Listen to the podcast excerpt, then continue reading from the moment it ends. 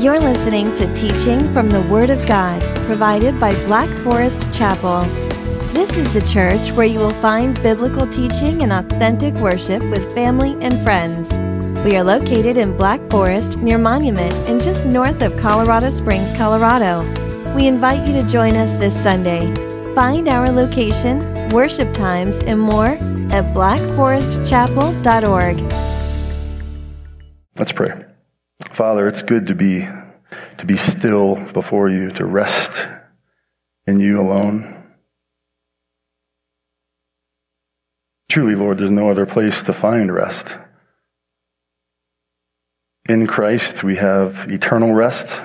We have the promise, the hope, the glorious truth that we will be in heaven with you forever if we are believers in Jesus Christ, if we've repented of our sins, believed in him by faith, that he has died for our sins, and as he's been raised to new life, we have new life with him. We will be raised again. There's such, there's such great hope in that, Lord, and we need to rest in those truths and rest in the fact that we don't, this is not our home, Lord. This is temporary, and yet we still live here and we, we live for you, Lord Jesus. We don't just sit on the bench and wait for the bus, Lord. We have work to do. We've got a mission to be engaged in. So help us, Father, that we might rest in you fully, be encouraged by you, fed by you, have our souls refreshed in you and the finished work of Jesus, and, and then to go and to share this good news with the world, to make disciples.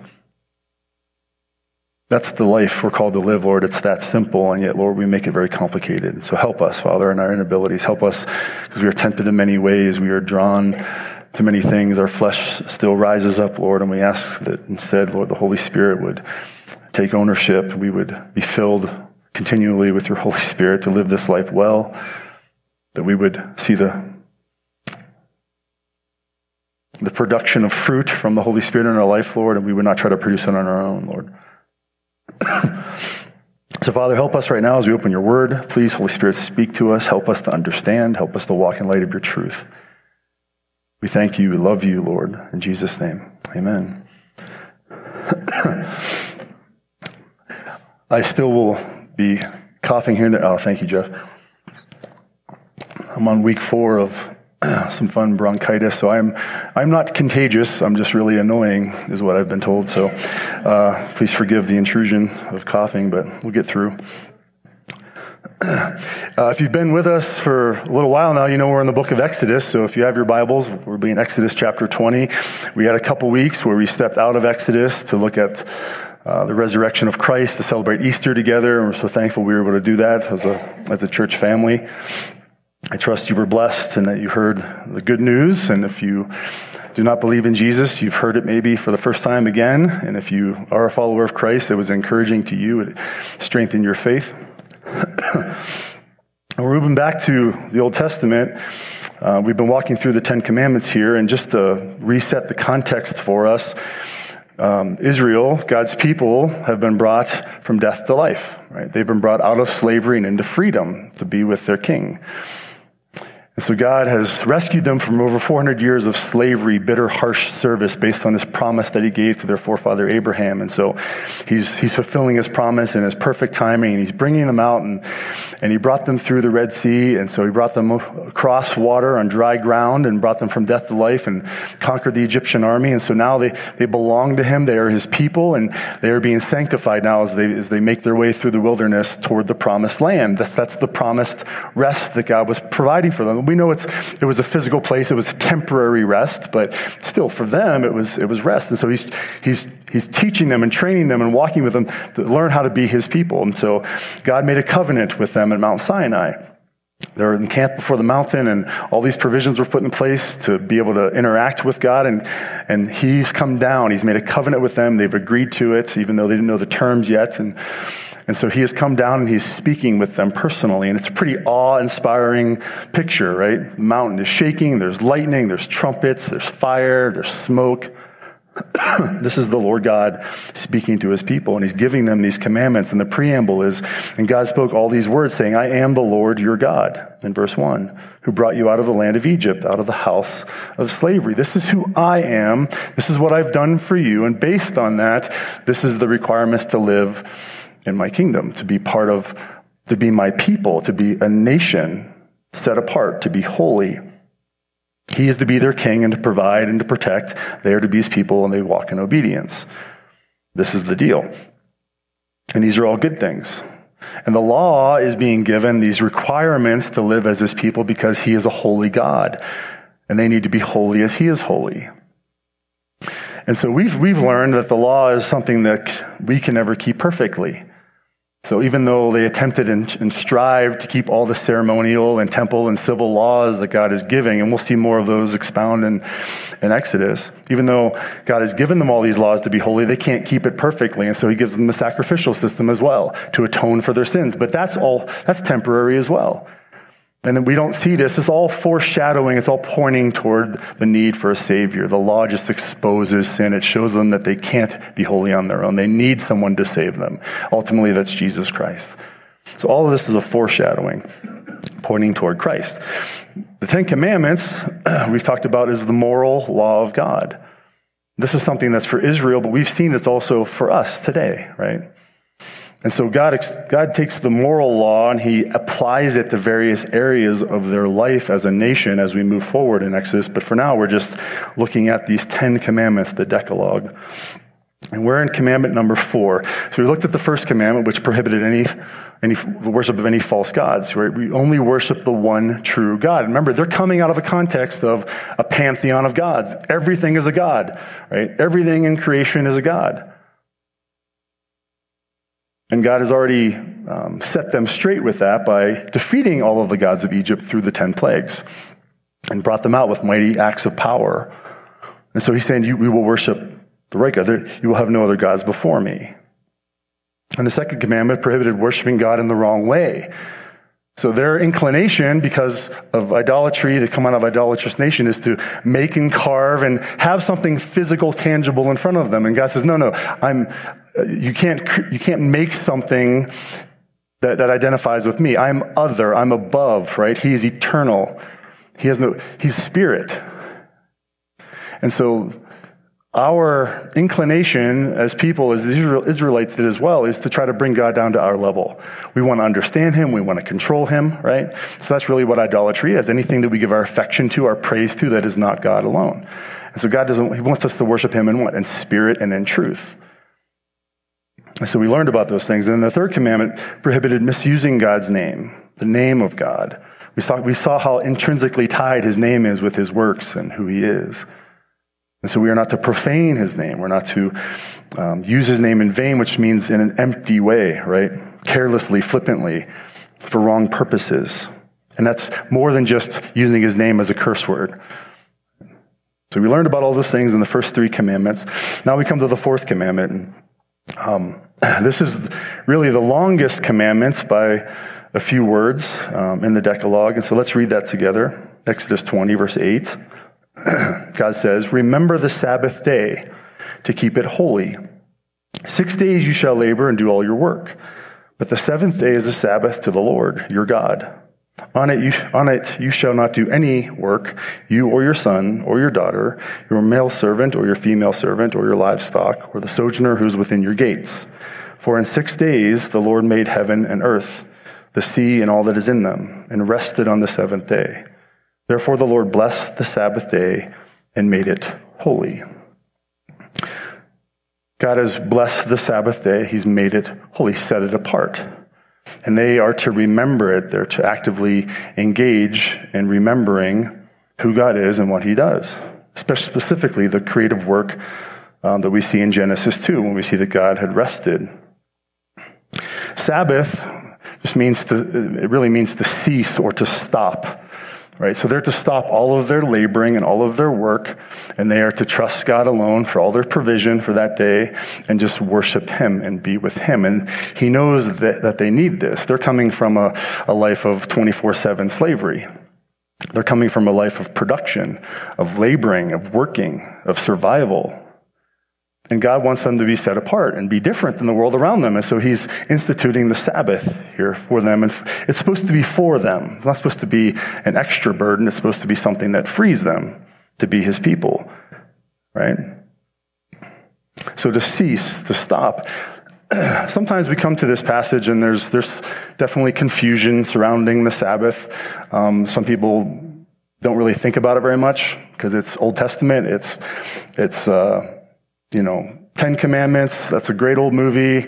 It's a great old, yeah, yeah. I, I, sort of know some of them. I know a few of them, and I know I'm not supposed to murder people and commit adultery, and I'm not supposed to carve idols. So I know those. And the Sabbath, not really, really clear on that. And so, so unfortunately, it's one of those things where this is all about rest, and yet it divides the church sometimes. It divides us in how we engage with this. Is this still for us today because it's under Old Testament law? Or is this not for us today as New Testament believers? Under the New Covenant, is this wiped away? Is this gone? Well, we talked about how the Ten Commandments are the moral law of God, and we see all of the other commandments repeated sometimes multiple times in the New Testament. So we know that the first commandment is for us.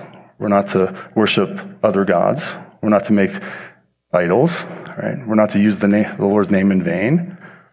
And then moving through, we're, we're supposed to honor our father and mother. That's still for us today, and we'll see that next week. And we're not to murder. I think we got that one down. We know that, right? You shall not commit adultery. You shall not steal. You shall not bear false witness against your neighbor. You shall not covet. Those are all repeated. Those are the ones that we know. The problem is that the Sabbath command is not repeated in the New Testament. It's, it's, nowhere in there. There's no rules and regulations that are perpetuated in the New Testament. So we're left to kind of figure out, well, if it's still part of God's moral law, is this still binding for us today? Well, the answer is yes. Um, we are still bound by all of God's moral law. The fourth commandment, the Sabbath, is still for us today. But you got to remember when Jesus came and ushered in the new covenant, he fulfilled the law. He transformed it, right? It's, it's different now, some degree. So We'll, we'll talk about this later, but remember, it's not just about not murdering people, but it's about not hating people in your heart. Right? He brought it to the heart level. What's the purpose of this? It's not just about committing adultery, it's about lusting in your heart. So your mind, your heart, the entire self is involved when it comes to obeying God's moral law. And so, yes, we are, we are to find our rest in God alone. We are to rest in Him. But that rest is found now, the Sabbath rest is found in Jesus Christ, and we'll look at that in Hebrews 4 in a little while.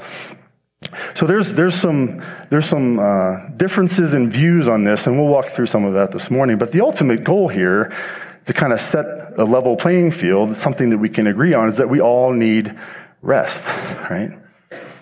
Ultimately, we need the rest and the peace knowing that we have salvation, that we don't have to earn our way, that we can't earn our way to God that we are sinful.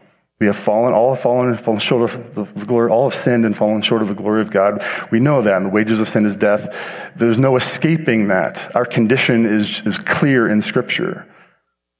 And so we need a Savior. And so we, we can try to labor and earn our way, but we, what's the standard? How, how do we know if we've reached that? Even the, the idea here in, in the law is that they were to labor to be God's people. They were to labor right? And all of the laws to be acceptable to God. But they, they could never do it perfectly. And so God, in His grace and in His mercy, gave them a day where they didn't have to do all of that, where they could rest from their labors. And this was a foreshadowing pointing toward the rest that we have in Christ.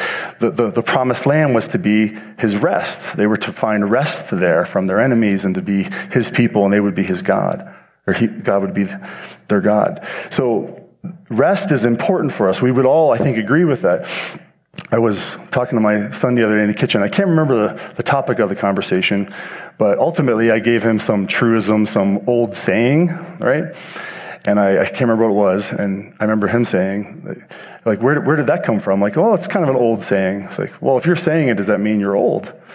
Like, well, apparently it does, I guess. I don't know. It's funny what starts to come out of your mouth, right? Um, but there, there's another old saying that I was thinking about.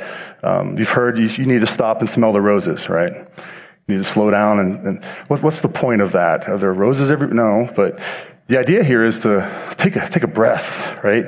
Slow down. Notice things. Notice God's creation. Notice the beauty around you.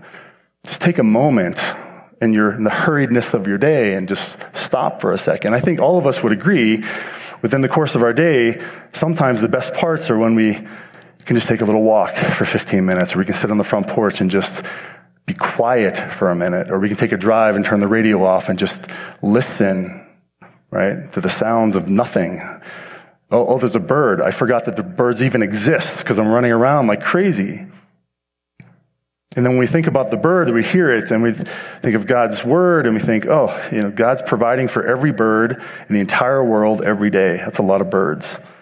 And he's going to provide for me too. That's his promise in scripture. So when we stop and when we think about what, who God is and his creation and what he's done. And I was this morning just walking around the upper parking lot and just looking and the green of the tree against the blue sky was just incredible to me. And this is fallen creation. It was just incredible just to walk in the sunlight and just, just hearing the sound. It was just quiet and, and restful. And it was just like 10 minutes, but that's, it's, it's reviving for you. It's refreshing for you.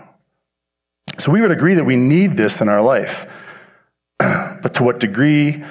How do we obey the fourth commandment in light of this? How do we walk in light of God's word? Let me read a couple other sections related to the, the fourth commandment. So we just read this in Exodus 20. Um, and you can turn with me or you can write the references down. I'm going to have a few of them. I'll read some of them, the others I won't. There's just too many. Um, but in Exodus, if we just go a few pages to the right, Exodus 31, God brings up the Sabbath yet again for his people. This is, we find that the Sabbath is extremely important for God and his people. Exodus 31, verse 12. And the Lord said to Moses, You are to speak to the people of Israel and say, Above all, you shall keep my Sabbaths. For this is a sign between me and you throughout your generations, that you may know that I, the Lord, sanctify you. You shall keep the Sabbath because it is holy for you. Everyone who profanes it, profane means you just treat it as common, like every other day. Everyone who profanes it shall be put to death. Okay, now there's a death penalty involved with the Sabbath. This is how important it is to God. Whoever does any work on it, that soul shall be cut off from among his people. Six days shall work be done, but the seventh day is a Sabbath of solemn rest, holy to the Lord. Whoever does any work on the Sabbath day shall be put to death. Therefore, the people of Israel shall keep the Sabbath, observing the Sabbath throughout their generations as a covenant forever. It is a sign forever between me and the people of Israel. In that six days the Lord made heaven and earth. On the seventh day he rested and was refreshed. God rested and was refreshed. So we see here kind of a God saying the same thing about the Sabbath, but expounding on it. There's a consequence. There's the death penalty involved here. It's a, to be observed throughout their generations as a covenant forever. We see that with other feasts in, in Leviticus 23, the Feast of Weeks, the same verbiage is used. This is a, this is a covenant for, this is a something that's, that needs to last forever, an ordinance that will be forever with your generations. And this really means that it's, it's, it will last as long as the covenant lasts. Right? Because we know the feasts and some of the other ceremonial laws and the civic laws are no longer for us. And so, observing the Sabbath throughout their generations, the covenant forever, this is how important. It's a sign. Once again, two times this is mentioned as a sign of the covenant. So we see the, the, the covenant between Noah and God is the rainbow, that God would never flood the earth again, right? And the Abrahamic covenant, we know that was what? Circumcision, right? That was given to Abraham. And, and if anyone is not circumcised, they're cut off from the people of God. This was that important. We saw earlier in, in Exodus 4 that Moses, God was going to go kill Moses as he was about to go in and, and lead his people. Why? Why? Because Moses hadn't been circumcised yet.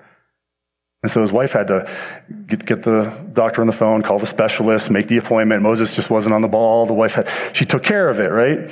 And, and, and he was circumcised and God relented. And this is how, this is how important it is. The sign was that important for God's people, that they would be circumcised, that they would be separate, separated from, from the rest of the world. They would be different. This was an external sign, obviously, there was no salvation in, in, um, inherent in it, but God commanded it for that time.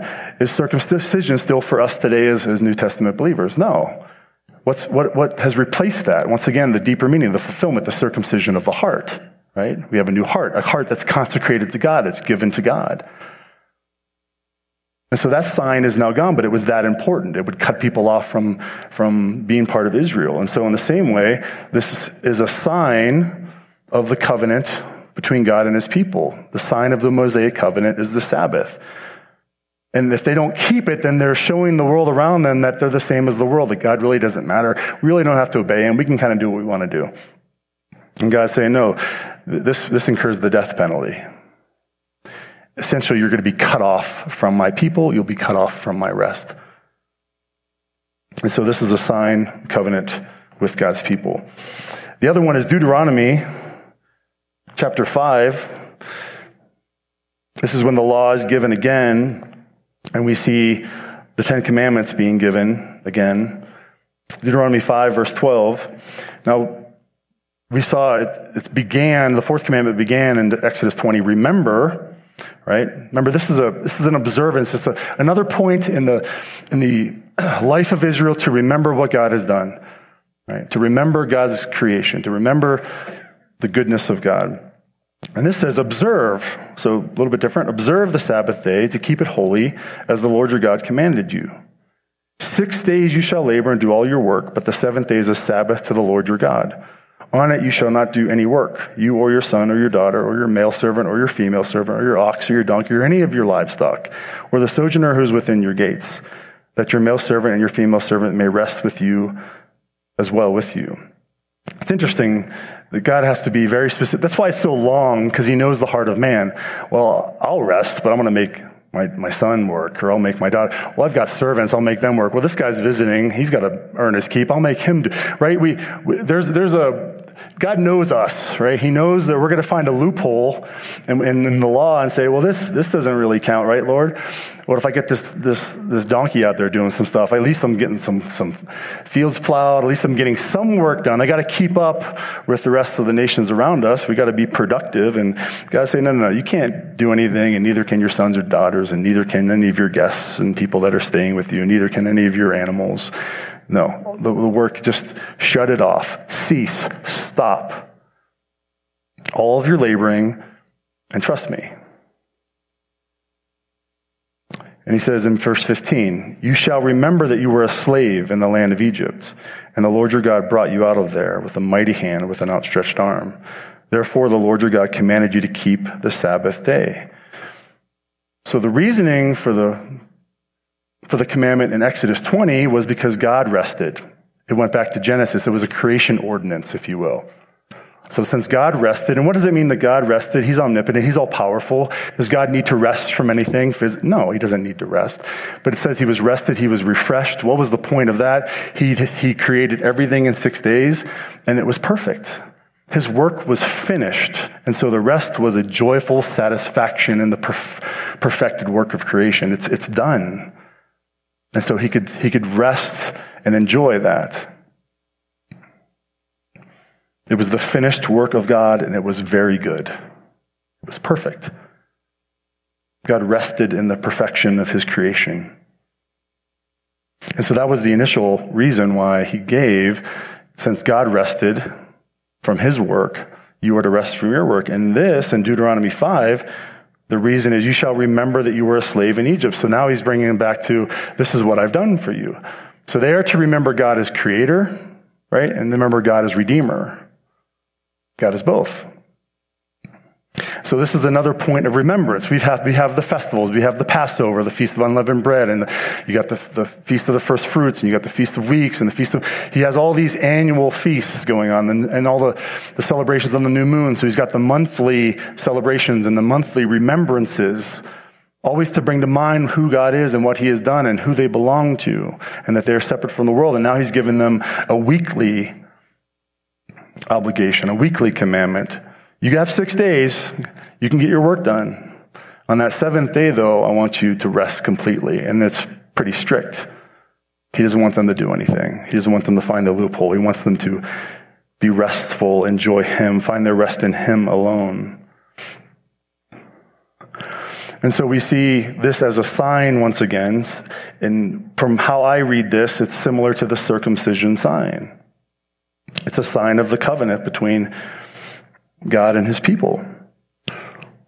And we also see the Sabbath kind of grouped together with other points of remembrance. And I'm getting to a point here with all of this eventually. Um, in Leviticus 23, there's a list of the feasts of the Lord, and the Sabbath is included as, as kind of the front end of that. In, in uh, Leviticus 23, six days shall work be done, but on the seventh day is a Sabbath of solemn rest, a holy convocation, a holy assembly. A holy, so I want you to gather for worship too. So there's, there's a worship gathering component to this now. You shall do no work. It is the Sabbath of the Lord in all your dwelling places. And then you get to the Passover and the first fruits and the Feast of Weeks. And so it's included in these, these points of remembrance moving forward.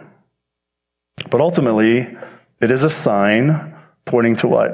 It's a symbol pointing to something better. Ultimately, it's pointing to the idea of a Sabbath rest, an eternal rest with God. And so, a couple other points of fact as we look at Old Testament use of the word Sabbath and, and how it was important for God's people. Um, number one, I already mentioned, is kind of the longest commandment. And it's important. It's, it's, to set them apart. They're supposed to be living differently. They have a different rhythm of work and rest than the rest of the world around them. And, and God even brought that up a little bit earlier, right? In, in Exodus 16, when it comes to the manna, He didn't actually, um, give the commandment at that moment in the same way, but he, he told them, I'm going to give you manna from heaven, and for six days you're going to gather on that, on that sixth day you're going to gather twice as much, and on the seventh day you're not going to go out. You're, you're just going to rest. You're not going to go out looking for it. And some people still wandered around looking for it because they didn't know, right? And they had to learn a little. He was just teaching them and training them. No, I'll provide for you. I'm, I'm showing you right now that I can give you double the portion on, on Friday so that you don't have to worry about it on, on Saturday. I'll give you what you need. The Sabbath is mentioned more in the Pentateuch, the first five books, than any of the other commandments, mentioned 11 times. It's mentioned over 100 times in the Old Testament, right? It's, it's, it's important for the life of Israel. And failing to keep the Sabbath was, was a major complaint of the Lord against his people. It was one of the reasons for the exile later on in the life of Israel. We see this in Isaiah 58, Amos 8. So we see that it was important. They didn't keep it. It grieved God. It was a point of consequence for them. Then we move into the New Testament. We move forward, and the Sabbath comes up because Jesus is on the scene and he's, he's breaking all the rules. People don't like him. The Pharisees don't like him. The people that have protected the Sabbath with their, I mean, they, have they've, they've taken the Old Testament law, and if you know the Pharisees, if you know, and understand kind of what they have done, they take the Old Testament law and then they bury it under more laws just to make sure no one will break it. Right? And so the, the image that came to me was, I'm going to go to the Grand Canyon and take a look. But just for safety reasons, they put up giant walls all over the place that are 20 feet thick and, you know, 30 feet high. So yeah, I'm not going to fall into the Grand Canyon because I don't even know it's there. I can't even see it anymore, right? You build up the walls and you, you build up, and, and so there's no joy in anything. Some of the little kids learning to ride their bikes, they're sitting on the bikes. There's 15 training wheels coming out in every direction, right? They've got helmets on, helmets, they've got everything. There's bubble wrap around them. Their parents are on both sides, like a landing strip. Okay, I don't know if I want to ride a bike anymore, mom and dad. This is just, what, what is it? What's the point of this? How can I enjoy this? You've given me this gift, but then you've protected it so much that I can't have any fun with it, right? God provided the Sabbath as rest, as something to be not burdensome, to remove all the burdens of the law so that they could rest in him and trust in him and not have to work. And there, there's all kinds of implications there. And the Pharisees, so that people don't break the Sabbath by doing any work, and there's a bead of sweat, you broke the Sabbath, and right, so they're going to protect it by adding all these layers. They actually add more burdens on to the people so that the restful day is not restful at all. And it's meant to be a, a, a time of a day of mercy and compassion and helping others, and, and they, they won't do anything on the Sabbath. Jesus comes along, and we see this in, in Matthew uh, 12 and Mark 2. We can turn to Mark 2 and just see a little taste of that. Jesus comes along and he's, everything he does, everything he says, they're looking to trap him. They're looking to show and prove that he broke the law. Jesus would never break any of God's laws, right? Jesus initiated all of these things. He is God. He fulfilled the law perfectly. He's without sin. The only things that Jesus broke were man made versions of the law or man made protections from the law. He never broke the law itself. In Mark 2, and there's, once again, this is in the synoptics, so you'll see in the other passages, uh, the other gospel accounts. Verse 23 One Sabbath he was going through the grain fields, and as they made their way, his disciples began to pluck heads of grain. And there was nothing in the Old Testament law saying they couldn't do. They weren't harvesting. So once again, the Pharisees are looking for a loop. They're, yeah, they're harvesting. Look at that. No, they're, they're gathering a couple pieces of grain so they can have a snack, right? And the Pharisees are saying to him, look, why are they doing what is not lawful on the Sabbath? And he said to them, have you never read what David did when he was in need and was hungry, he and those who were with him, how he entered the house of God? in the time of Abiathar, the high priest, and he ate the bread of the presence, which is not lawful for any but the priest to eat, and also gave it to those who were with him. And he said to them, The Sabbath was made for man, not man for the Sabbath. So the Sabbath was made for man. It was made to remove a burden. It wasn't, it wasn't the other way around. And so the Son of Man is the Lord even of the Sabbath. We see Jesus here equating himself with God, which was, they weren't happy about that. But he's saying now, I'm Lord of the Sabbath. I initiated this. I can change this thing. I can do whatever I want with it. This is my, this is, this belongs to me. He's Lord of the Sabbath. He's master over the Sabbath.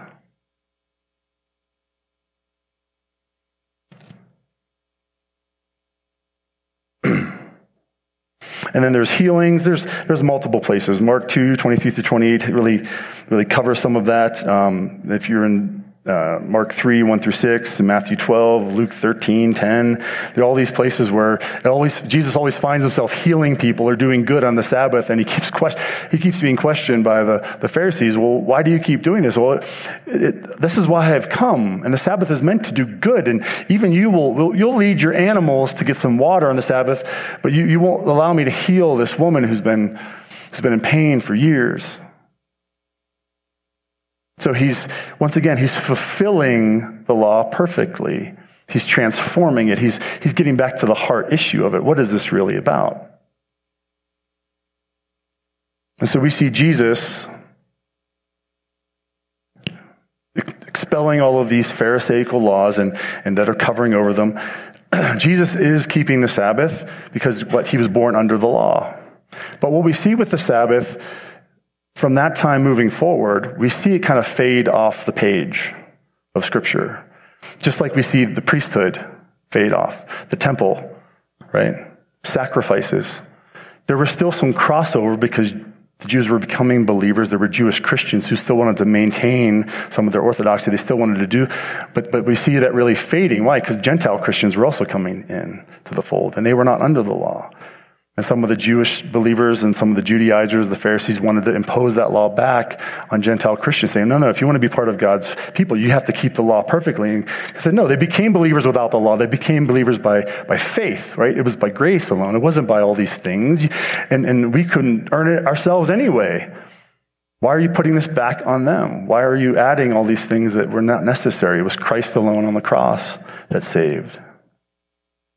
And so we see the Sabbath fade off the page, right? There was a transition, and, and what, what kind of took its place as the New Testament church, new believers in Christ? It was, it was the first day of the week, right? So it went from the seventh day, this Sabbath rest as part of the law, to now the first day of the week, Sunday. This was in large part due to the resurrection happening on Sunday. And we see this throughout the gospel accounts. You can go take a look, John 20, Luke 24, Mark 16, Matthew 28. You'll see that it specifically says on the first day of the week. This was, this was the, this was the exciting, this, this was the, the, the pivotal moment in history. This was the foundation of all that we believe as Christ followers. The resurrection of Christ. We celebrated it last week. Without it, we're still dead in our sins. There's no hope. But because of it, we have life. We have eternal rest in Christ. And so, so it, it, made sense to transition to what's called now the Lord's Day. We see it saying the first day of the week in multiple places. We see in Acts 20, verse 7, that they began to gather on the first day of the week. There was worship happening, right? 1 Corinthians 16, there was a collection for the saints happening on the first day of the week. We see a lot of church like activities happening on the first day of the week. Even in Revelation 1, John said he was in the Spirit on what? The Lord's day. That's the only place you see in Scripture where it says the Lord's day. And John said it as if everyone understood it. This is end of the first century, 96 AD. How, how, does everyone know about this? It was just a pattern that, that took place in the New Testament church. Things were happening on the first day as a celebration, as a remembrance of the resurrection of Christ. It makes sense. But there were no conditions put on that. There were no commandments related to it. It's just what naturally took place. And so, some other facts there, there's, there's no place in the New Testament where Sunday, the first day of the week, is called a Christian Sabbath. And there's, here's where we get to the, the tension, if you will, and Hopefully, none of you have things that you can throw this far at me. But so, when it comes to the church and the Sabbath, um, there, there is there's some there's, there's a spectrum of belief system of beliefs on on this whole thing. Um, some of you have heard the term Sabbatarian, Sabbatarianism. Um, Sabbatarians will T- typically, like a Seventh day Adventist, they're a Seventh day Baptist. They'll typically believe that the, the Old Testament, the Jewish seventh day, the Saturday, is still to be the Sabbath even for believers now. And so, with, with all of the kind of obligations not enforced by death, of course, but as part of God's moral law, you keep the Sabbath on the seventh day. It's just a continuation. So they would believe that. They would enforce that. There would be judgment related to that. You would not be part of God. I mean, there's, there's, there's an extreme version of that which says you're not even saved if you don't observe the Sabbath in that regard. then there are Christian Sabbatarians, if you will, or those who believe in the Christian um, Sabbath, which is now Sunday, they, they understand and recognize the transition from Old Testament to New, that the pattern has changed, that the Jewish Sabbath, Israel Sabbath has faded off the pages, is no longer binding, but there's still a fourth commandment that is just transferred from Saturday to Sunday. And so as believers, we are to obey this command. We are to keep the Sabbath moving forward as part of God's moral law. Um, I've already mentioned, and you probably, you probably already know where I kind of lean on this. I, I disagree with that to the point where, once again, the other nine commandments are specifically repeated multiple times in the New Testament. The fourth commandment's not. The fourth commandment was identified as a sign multiple times in the Old Testament. So this Sabbath was a sign of the covenant to come. It was a shadow, it was a foreshadow of what was to come. It wasn't the substance, that's in Christ. It was just a shadow. And so, Christian Sabbatarians, if you will, or, or those who keep the Christian Sabbath, are those who would, um, even, even to the strictest sense, say that you are to rest from all of your work, vocational work. You don't do any work at all. Um, not even exercise. You don't, you don't do, take public transportation. You don't fly to another location. You don't go to eat at restaurants because you're essentially, um, not that any of those people at restaurants or pilots would quit their job if you didn't show up. We know that's not true. Um, we like to think that we're that important, but we're not. But we're essentially enabling, we don't have, we have to have a good conscience that we're not enabling others to work on the Sabbath. We're, we're, we're separating ourselves. We're being separate and, and showing that we need to rest in God completely. So we don't do anything. There, there, and there's, you know, how do you walk that line? You have to ask the question, what's the purpose of the day? And what's the purpose of this activity in the day? Is this, is the activity to worship God, to rest in God, or is it really to please myself? Is it, is it to do things I want to do? And so, um, any type of entertainment, um, even if you play board games, it's got to be Bible trivia versions, right? There, there's there's there's an there's an extreme version of that, and then there's there's those in between who will determine based on conscience what is acceptable, what's not acceptable on the Christian Sabbath. Right? And then there's, there's those on the other stream who say, well, we're free to do whatever we want. We're no longer under, under the obligation of this, of this fourth commandment. And once again, I believe we are, but it has been transformed and fulfilled in Christ. And so we find our rest in Him. And how we rest in Him, that's kind of the key as far as my opinion goes. And, and this was, this was a, this is a tough one for me because I, I, There's, there are, I've got friends, there are theologians, there are authors, there are people that I trust. I read their commentaries. I, I really sit under their teaching and I trust them implicitly. And some people believe more strictly that there should be a Christian Sabbath that is observed. And, and we're deficient if we don't observe it in that way. And they're not doing it in a judgmental way. They're just saying this is necessary for us. And they, they will stick to a more strict kind of rule of life when it comes to Sundays. And then there's others that I trusted who, who are, who believe differently. And I, I kind of lean over here on this side, and there's a reason for it. Number one, there's no place in the Testament where Sunday, first day of the week, is called a Christian Sabbath. We don't still see this verbiage. We're not commanded to keep the Sabbath. Even in the council in Jerusalem, when, when the Jews were coming in and saying, they, you know, Gentile believers have to be circumcised. And so, the, so they went to the, the council in Jerusalem and they said, what should we really, what should we really focus on? What burdens should we allow to, to, to remain from Judaism that are helpful for the whole body? And, and the Sabbath wasn't mentioned there, right? It was about sexual immorality, refraining from that, refraining from anything closely related to idolatry, anything that has don't eat food that has this blood still in it anything that's been strangled. There's there were four or five points that were given in acts 15 but the sabbath was if that was that important if it was still on the stage we would see that as something that you can't you can't erase you can't get rid of. So it's not repeated in the new testament. Once again it was a sign that was fulfilled in christ and then we see some other texts that, that help us with that and to be honest with you those who are Christian Sabbatarians or Christian who believe in the Sabbath needs to be kept more formally and strictly. They will read these texts and, and interpret them a little bit differently. But the heart of these texts is not to be judgmental, is to include everyone. And so let's read a few of these. Colossians 2, and these are a few important ones for us. Colossians 2, verses 16 through 17. This is Paul writing to the church. Therefore, let no one pass judgment on you in questions of food and drink. So remember, they're, they're, coming out of Judaism and there's unclean and there's clean, right? And they're still struggling with that. And we can understand that. If you come from more of a formal background and you come to a church and people are raising their hands and you're like little, I don't know what to do here. This is, this feels uncomfortable. Why are those people? They're going to start rolling around the floor and making all kind of, like, I don't, I don't, I'm not comfortable with that, right? There's, there's, a, there's an idea of breaking from tradition and things you're not used to. And God is, has allowed us to eat and drink whatever we like as long as we do it unto Him for His glory, not for our own. He's, he has deemed all things clean. So Paul says, Don't let anyone pass judgment on you in questions about food and drink or with regard to a festival or a new moon or a Sabbath. These are a shadow of the things to come, but the substance belongs to Christ.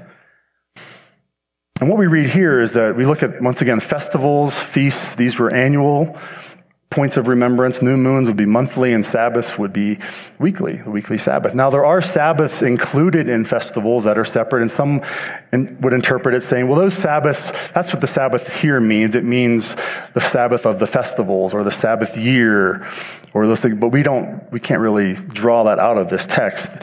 This, this, this this trio, of festival, new moons, and Sabbath, are actually paired together often. Um, even in the Old Testament, there's a pattern there because it kind of covers the gamut of these points of remembrance. And you can write these down and look these up later if you like. But Ezekiel 45, 17, Hosea 2.11, Isaiah 113, 2 Chronicles 8.13, and Second Chronicles 31:3. this pairing, festivals, new moons, and Sabbath are all paired together. If we could turn to Romans, two more, two more just to help us with this. And this is for you to investigate and to read and to consider and to pray on your own. And, and we'll, we'll come to some applications here in a moment. Romans 14, verse 5. Once again, this is about passing judgment, right? We'll start with verse 1, Romans 14, verse 1. As for the one who is weak in faith, welcome him, but not to quarrel over opinions. One person believes he may eat anything, while the weak person eats only vegetables. So it's a matter of personal conviction. It's, we all grow differently in our faith, right? what's, what's acceptable to us. Let not the one who eats despise the one who abstains, and let not the one who abstains pass judgment on the one who eats, for God has welcomed him. Who are you to pass judgment on the servant of another? It is before his own master that he stands or falls, and he will be upheld, for the Lord is able to make him stand. And once again, paired with the food laws, which were just, just practical things that, that the new Christians struggled with. And remember, we have the Jewish Christians and the Gentile Christians all trying to learn how to, how to live together, coming from completely different backgrounds and contexts here. One person esteems one day as better than another. So this is talking about days now. One day is better than another, while another esteems all days alike. Each one should be fully convinced in his own mind. The one who observes the day observes it in honor of the Lord. The one who eats, eats in honor of the Lord, since he gives thanks to God. While the one who abstains, abstains in honor of the Lord, and he gives thanks to God. For none of us lives to himself, and none of us dies to himself. If we live, we live to the Lord. If we die, we die to the Lord. So then, whether we live or whether we die, we are the Lord's. So the idea here is Whatever your conscience, just bring it to the Lord. Ask God, Lord, what, what, do you want me to do here? Don't try to force it. Don't try to make it your own based on tradition or what you think or what you heard in some other book that you read or what. Do you, read God's word. Consider what God has to say about this. Pray about what's the best thing for you and your family. And maybe you need to be a little more strict because you are weak. And you, you know that if you don't do it, the TV's going to be on all day. You're going to have noise all day. You're just going to go into work all day. And maybe you're not prohibited in Scripture from doing it, but it's not helpful for your soul. You need to rest. And so if you need to put some guidelines up, if it's beneficial for your family, because that's the family dynamic, and you just need to put structures in place to make things quiet so people can think and read, then do those things. But if you're adding burden upon burden, and if it's not out of gratitude, but out of guilt instead, that you're not doing something right, you're never going to be free. You're supposed to walk in freedom of the Lord, right? So we want to avoid legalism. We want to avoid, avoid license as well. Legalism is saying that I've got to do all these things because this is what I believe the scripture's saying. And if everyone else doesn't do it my way, then I'm going to judge them accordingly and I'm going to have contention and there's going to be division. That's legalism and that's not healthy at all. And then there's license. Well, I'm free in Christ. I can do whatever I want. I'm good to go, right? I'm on the train. I'm good. I'm just going to relax and uh, it doesn't matter what I do. No, that's not true either. And so there's wisdom to be found in here. And So in Romans, don't pass judgment on one another. The last thing is uh, Galatians 4 and I, I do uh, commend you guys to go and read these on your own and consider what they say and read some books about this and, and, look at both sides. I was, I've been reading about both, both arguments and both sides, and I'm just, it's just, the Lord just provided insight and there's wisdom on, on both sides. And I, it's, it's not something that to me is contentious. Um, I see it more clearly because of my study on, on, this, but perhaps you see it differently. And we can, we can talk about those things, but not to burden one another or judge one another improperly.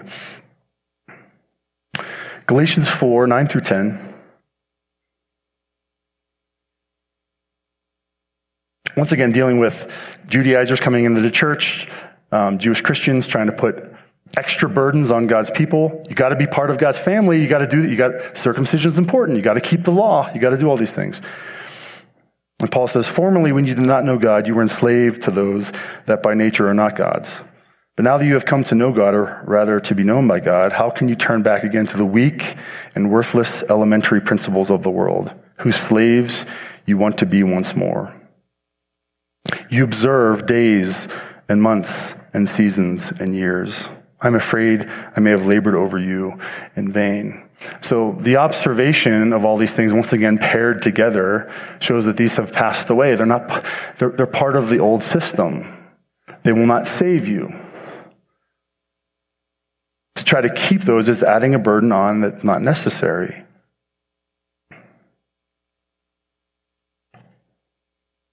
And for some who will look at the creation ordinance as kind of the key, the capstone here. This is, but yeah, but this goes back, the fourth commandment, if you remember, this goes back to creation. This is before the fall. God had put this in place. What did he say? On it you shall not do any work. We're back in Deuteronomy 20. No one's going to do any work. And he said, For in six days the Lord made heaven and earth and the sea and all that is in them and rested on the seventh day. Therefore the Lord blessed the Sabbath and made it holy. Remember, he, he didn't need to rest physically. He didn't need to rest, so he's omnipotent, he's all powerful. But he rested in a sense of joy and satisfaction in the perfected work, the finished work of creation. It was his finished work. And so we tie that together as a sign, as a symbol, lastly in Hebrews 4. We see this creation ordinance being brought back to bear on this idea of a Sabbath rest to be found in Christ alone. Because once again, this, it was a sign, it was a symbol pointing toward the coming Messiah who would provide permanent rest for his people. Right? The Old Testament law, you're constantly working. You're constantly trying to please God, be acceptable. All the laws, ceremonial, the temple, the civic laws, we got to keep all the sacrificial system. We got to do all these things. And then Christ came and he was our priest and he's our sacrifice and all of our rest is found in him. In Hebrews 4, 9 to 10 helps us with that. Actually, let's start in verse 1. Therefore, while the promise of entering his rest still stands, so he's talking about his rest, the people of God related to Israel coming into the promised land, that temporary rest, and that's the verbiage he's using. Remember today, if you hear your heart, do not harden your hearts, is in the rebellion, and he's talking about those in the rebellion, the original Israelites coming out of Egypt, they did not enter his rest, right? Because they disobeyed him, so they had to wander for 40 years, and the next generation was who was allowed to go into his rest in the, in the promised land. So they were not allowed to enter his rest. That's the, the comparison he's making here. Therefore, while promising, verse 4, the promise of entering his rest still stands, let us fear lest any of you should seem to have failed to reach it. For good news came to us just as to them, but the message they heard did not benefit them, because they were not united by faith with those who listened. For we who have believed enter that rest. So we're believing in Christ, we enter his rest. As he said, As I swore my wrath, they shall not enter my rest, although his works were finished from the foundation of the world. For he has somewhere spoken of the seventh day in this way, and God rested on the seventh day from all his works. So we're bringing this back to bear on this idea of Sabbath and rest the creation ordinance. And again in this passage he said, They shall not enter my rest. Since therefore it remains for some to enter it, and those who formerly received the good news failed to enter because of disobedience, Israelites, again he appoints on a certain day, today, saying through David, so long afterward, in the words already quoted, Today, if you hear his voice, do not harden your hearts. So he's taking the, the call to Israel, the call to not harden your hearts, to be obedient children, to be my, be my people and enter my rest. He's, that same call that he had for Israel in the, the desert, his, it's the same call for us today. Don't harden our hearts toward the message of God. There's, here's the good news. Here's the good news of Jesus Christ. Only he can save you from your sins. Don't harden your heart against that. Right? Otherwise, you won't be able to enter his eternal rest. And here, here's coming back to, in verse 8, the idea of this temporary rest in the promised land. For if Joshua had given them rest, meaning bringing them to the promised land, God would not have spoken of another day later on. So then there remains a Sabbath rest, a ceasing, stopping, complete rest for the people of God. For whoever has entered God's rest has also rested from his works as God did from his.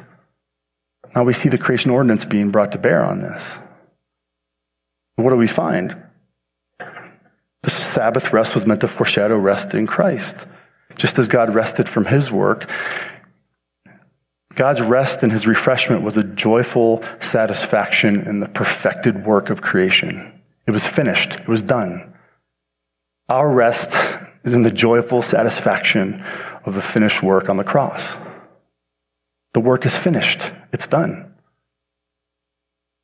There's nothing else to be done. There's no other means of salvation. This is it. And when we put our faith in Christ, we have true rest, just as God rested from his work. And so we're to stop ceasing and trying and trying to earn our way and through guilt trying to manufacture fruit in our life. We are to rest in the Lord Jesus alone. We can rest from the finished work of Christ on the cross. He's, he's, he's done. It's perfected. So that is how I read these texts and how I see the progression and how I see moving from Old Testament to New Testament from, from, from the Sabbath under the Jewish law, the Mosaic law as a sign to the New Testament, no longer binding for Christians as a commandment because it was pointing towards something better the substance being Christ.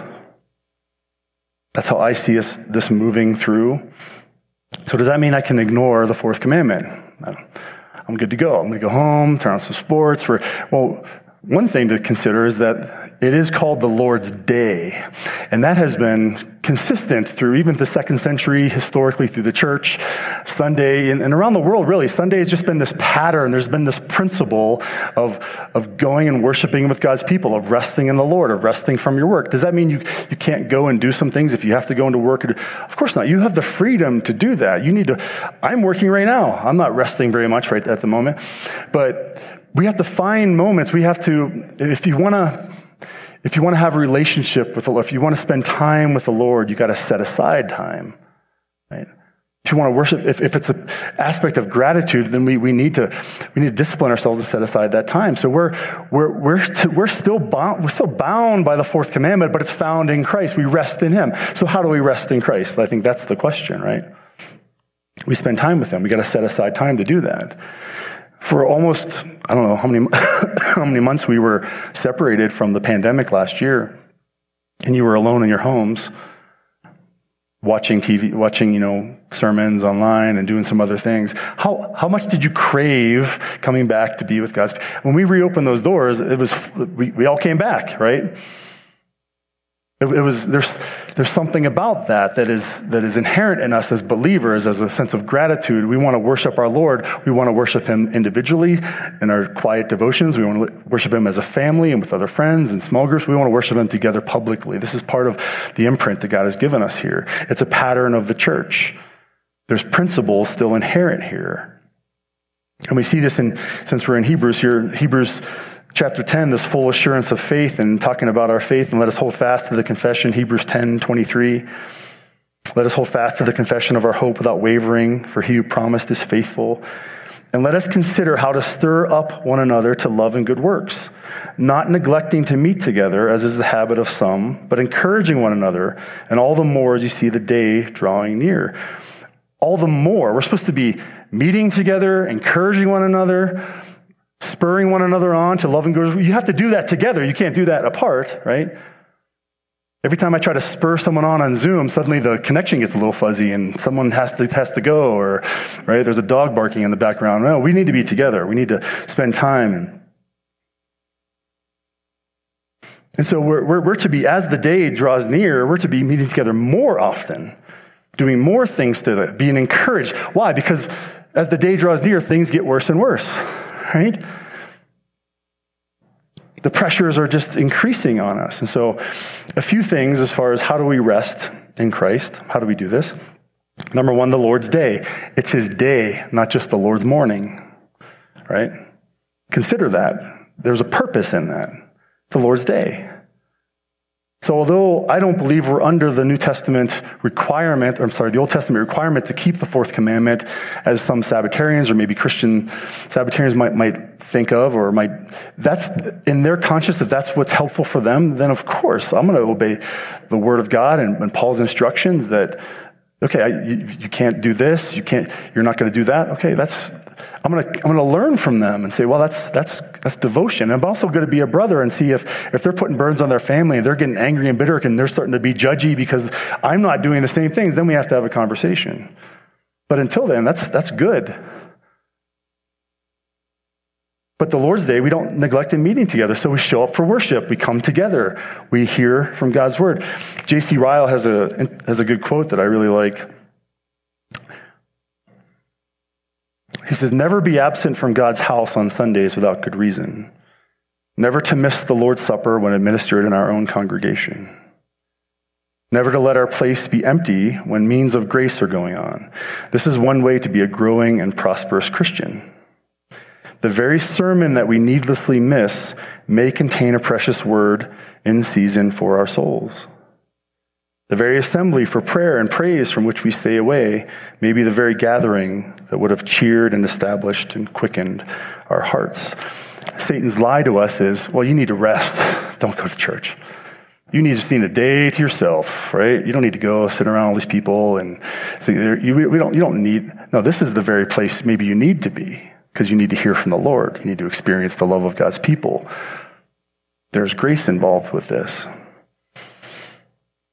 And so, is the worship of God on the Lord's day, is it central to your day, or is it just an obligation to get out of the way? We got to get through church, and then we got lunch, and then we've got the next thing, right? Or, or is there something that's central about coming here? Not just the Lord's morning, but the Lord's day. So we don't neglect the Lord's day. We, we come together. This is the history of the Christian church because it's a pattern and a principle that is for our souls. It's for us. We can't spend time with God or God's people if we don't set aside time. And so we need to do that. Second thing is we need to learn and live in the principle of rest. God has given us, each of us, enough time every day and every week to get everything done that He wants us to get done. He gives us enough time. He has created good works for us to do. He has, He's given us enough time. It's just a matter of reordering your life. I try to think of it this way for myself. I'm a, I'm a, I'm a Christ follower first. I'm a believer. This is, this is my first kind of tier and how I prioritize. I'm a believer first. And so my, my life priorities should be shaped by that. Then I'm, then I'm a husband. Then I'm a father. If I try to be a father without being a good husband and without being a good, a good Christian and following Christ, I'm going to be deficient in my fatherhood. I'm not going to have anything to give, right? I'm a Christian, I'm a husband, I'm a father, and then I'm vocationally whatever I do for a living. If we get those out of order, we have problems. So live and learn the principle of rest. How, how, how, do you rest? How do you need to do that? That's, that can be personal. Talk to the Lord about that. We rest by worshiping Him, being with God's people, fellowship. Yes, we rest by being alone and being quiet with Him, being still before Him. We rest in God's Word. We are refreshed and nourished by reading His Word, right?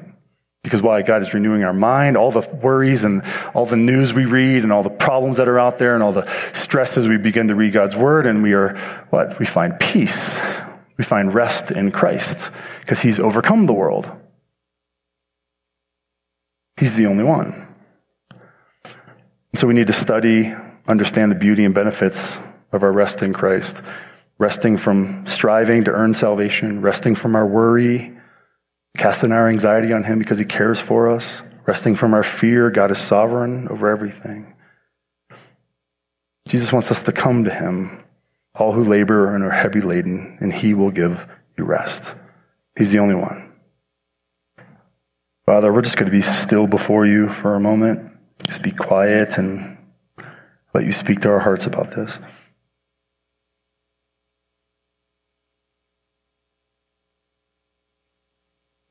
Thank you, Father, for even a short, quiet moment. We pray that you would help us to, to find more of those, to make more of those in our day. Lord, if we read the scriptures and we learn about who you are, what you've done, your holiness, your goodness, your perfection, and as a holy God looking down at sinful man, your desire to save us, to make a way when there was no way, Lord, to bring us from death to life through your Son, Jesus Christ, we should just be sitting in complete awe. This, this amazing gift that you've given us that we can enter true rest through your Son for eternity. And Lord, we're not home yet. We're not there yet. But every time we walk with the Prince of Peace, every time we spend time with our Lord Jesus in the Word and in prayer, in the fellowship of His people, Lord, we find, we find rest. We find this goodness, this, this picture of what things are going to be like. We, we get little glimpses here, Lord of what our eternity looks like. This is all temporary. How much better is it to, to walk in peace in this world, to be rested from all these worries and all these, all these strivings and all these laborings, Lord, that we put on ourselves. We, we heap it on ourselves, Father, and then we are frustrated and burdened and we point to you and ask, where is our rest, O God? Why won't you help me, Lord? Why won't you take these burdens from me? And you have, and you've called us to rest. Help us, Lord. Help us to see clearly the way we prioritize our lives, how we create our own chaos, Lord. Forgive us of our sin, Father. We repent of our sin, self centeredness. That we sometimes, Lord, honestly, I, I fear, Lord, sometimes we are bored with you.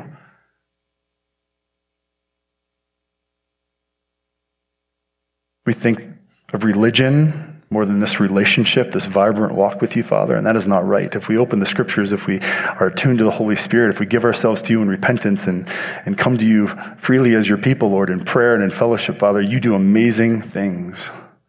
You're so gracious. And even when we don't do those things, Lord, you, you have a way of breaking through and bringing us back because you love us that much. We are your promised people. We thank you for that, Father. Help us now as we go in this week and the rest of our day to not feel the weight of guilt or to try to add burdens, but just to be prayerful, to be mindful that we need to set aside time, that this is your day, Father. And if this day is a day that we have to work sometimes, Father, we would find another day. But ultimately, help us to have hearts that desire to be with you. Help us to have hearts that desire more of the things of you and not things of this world. We thank you. It's in Jesus' name we pray. Amen. We hope you enjoyed this teaching from the Word of God. If you don't have a church home, we invite you to visit Black Forest Chapel in Black Forest, Colorado, near Monument and just north of Colorado Springs. You'll find biblical teaching and authentic worship in an environment that feels like family and friends. Get directions and more information at blackforestchapel.org.